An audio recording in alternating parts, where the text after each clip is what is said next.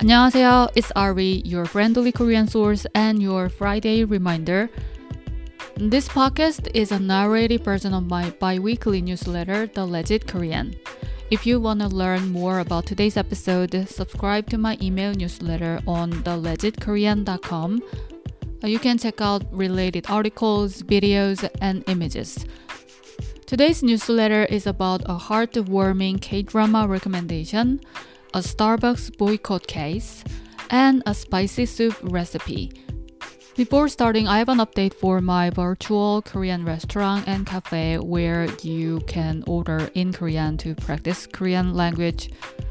My original plan was to open it this week, but unfortunately during the past two weeks, um, uh, I was supposed to work on uh, this the project, but um, instead I had a kind of mental and physical breakdown because of long-lasting pandemic and also uh, my booster shot.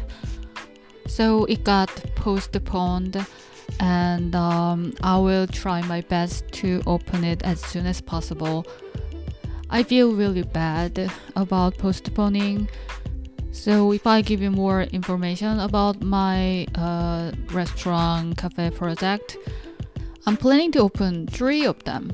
So first is cafe, and the second is tteokbokki restaurant, and the third is a mystery restaurant where the menu is not opened until you arrive at the restaurant.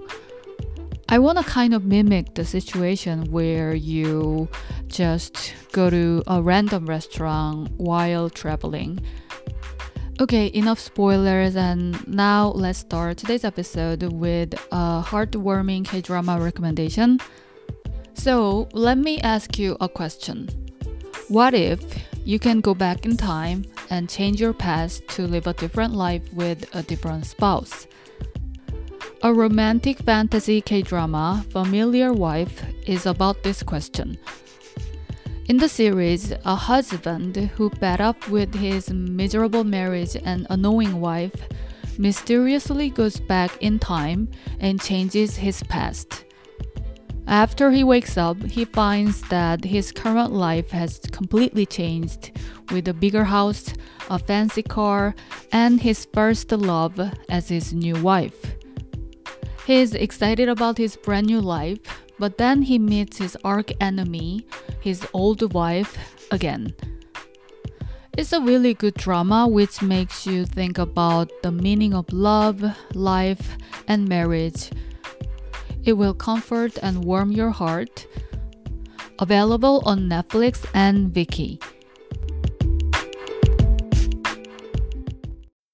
It's time for What Up Korea? In this segment, I talk about Korean news, trends, culture, and anything you'll find interesting about my country. Today's story is this: why Koreans are boycotting Starbucks. It feels awkward to say this after I said I went to Starbucks lately just one newsletter ago, but after a recent dramatic turn of events, my once favorite coffee shop became the last place I will go to in my country. Starbucks has been the most popular coffee shop brand in South Korea for a long time. It sells more than all number two to number five coffee franchises in Korea combined. Its gross sale for twenty twenty-one is expected to be over two trillion Korean won. It's approximately one point seven billion U S dollars. Starbucks is where college students study, friends and work colleagues chat, and people have blind dates. I had one too, and it was terrible. Anyway, and there's a word, seu-saek-gwon, which means a part of a region where Starbucks is within walking distance. Uh, many young Koreans want to live in seu-saek-gwon so that they can often go to the Starbucks. If you asked me which brand will survive the last in Korea, I would have said it's Starbucks, without skipping a bit, until recently. Starbucks Korea boycott has started from last week. And it's not about anti-union campaign or worker strike. It all started with Instagram posts from an heir of a Korean chaebol company which owns Starbucks Korea. Chaebol is a large industrial conglomerate that is run and controlled by a person or family in South Korea. And the heir uploaded series of posts echoing past Korean dictator government's arguments. The country has a tragic history of dictators killing countless innocent people who demanded the right to vote. So to many Koreans, his posts are almost like Korean version of Nazi endorsement in Europe. People, of course, got furious and demanded apology, but he refused and kept uploading similar posts. And after that, his friends, who are followers of dictators, supported him, buying Starbucks tumblers, wearing his baseball team uniform because he has a baseball team, and also doing their hand sign, which many Koreans find repulsive. And what happened after is what would happen to any country when an owner of a big company doesn't hide to be a Nazi supporter. His company acquired all Starbucks Korea shares from Starbucks International in September. So Starbucks Korea is almost independent from Starbucks. According to a news article, they just earn five percent of total sales for royalty. So Starbucks Korea is basically run by the heir. And his company has many businesses, including department store and retailer, but many of them are not profitable, except for the coffee franchise. Posts saying boycotting Starbucks is the most effective way to damage the company went viral, and people are sharing how to withdraw money from Starbucks and a list of alternatives. The recent biggest boycott in Korea was No Japan in two thousand nineteen, which was triggered by Japanese government ordering Japanese companies to stop exporting components to South Korean semiconductor companies. No Japan dropped Japanese beer sales in Korea by over ninety percent. Before that, Japanese beer brands like Asahi used to be the most popular in Korea. When No Japan was at its peak, I thought about which brand will be safe from boycotts or can't be boycotted at all because it's loved so much. And the one and only brand I could think of was Starbucks. It was that popular. And it's still hard to believe that just a few Instagram posts from a chaebol heir can completely ruin the omnipotent brand in just a few days. But it happened. About two weeks has passed since the boycott started, and now it's not the biggest issue on internet or in real life anymore. Maybe the boycott won't be successful and people won't be able to give up their old coffee habit. But visiting Starbucks in Korea can't be the same anymore for many people, including me. So I will be one of many who waits for Starbucks International to rebuy Starbucks Korea from the heir or the end of pandemic so that I can visit the coffee shop in foreign countries. Now it's time to wrap up the episode with a Korean food recipe. Today's food is a spicy soup called budae jjigae. I think some of you already know about this food.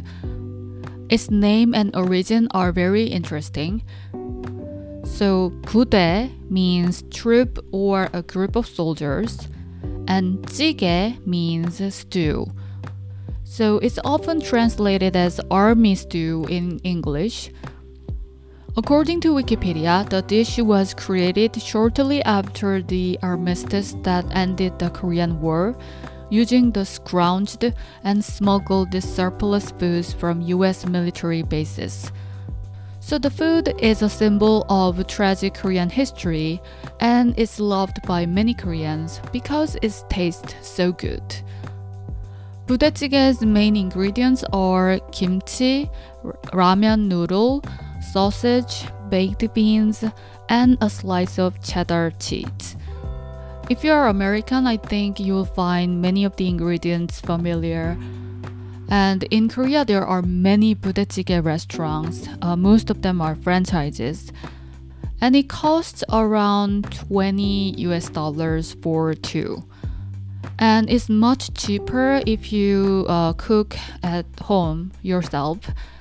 And I usually enjoy this food with a meal kit, uh, which costs only around uh, ten U S dollars for two. And I found two cooking videos for this food. Uh, you can watch it on this week's email newsletter. You can find the link in the description of this episode. So if you want more Korean taste, I recommend a video from a Korean chef. And if you want easier or international friendly recipe, you can watch another video and try for yourself. So thanks for listening. If you liked my podcast, leave a review or share it to make my day. Or you can support me by buying my Korean vocabulary exercise book. It's available on my online shop and Amazon. Please use discount code Happy New Year to get fifteen percent off when you buy an ebook. And I always welcome your comments and feedbacks. Uh, you can leave a question or what you want to know about Korean culture, news, trends, or a song recommendation to get me out of my pandemic breakdown. You can leave a comment on Spotify and also my email newsletter post. And you can also send me a D M on Instagram. My handle is legitkre. Hopefully, I will be back with my virtual Korean restaurant and cafe invitation letter for you. See you the week after next. 다들 코로나 조심하시고 건강하세요. Please be safe and be well. 안녕.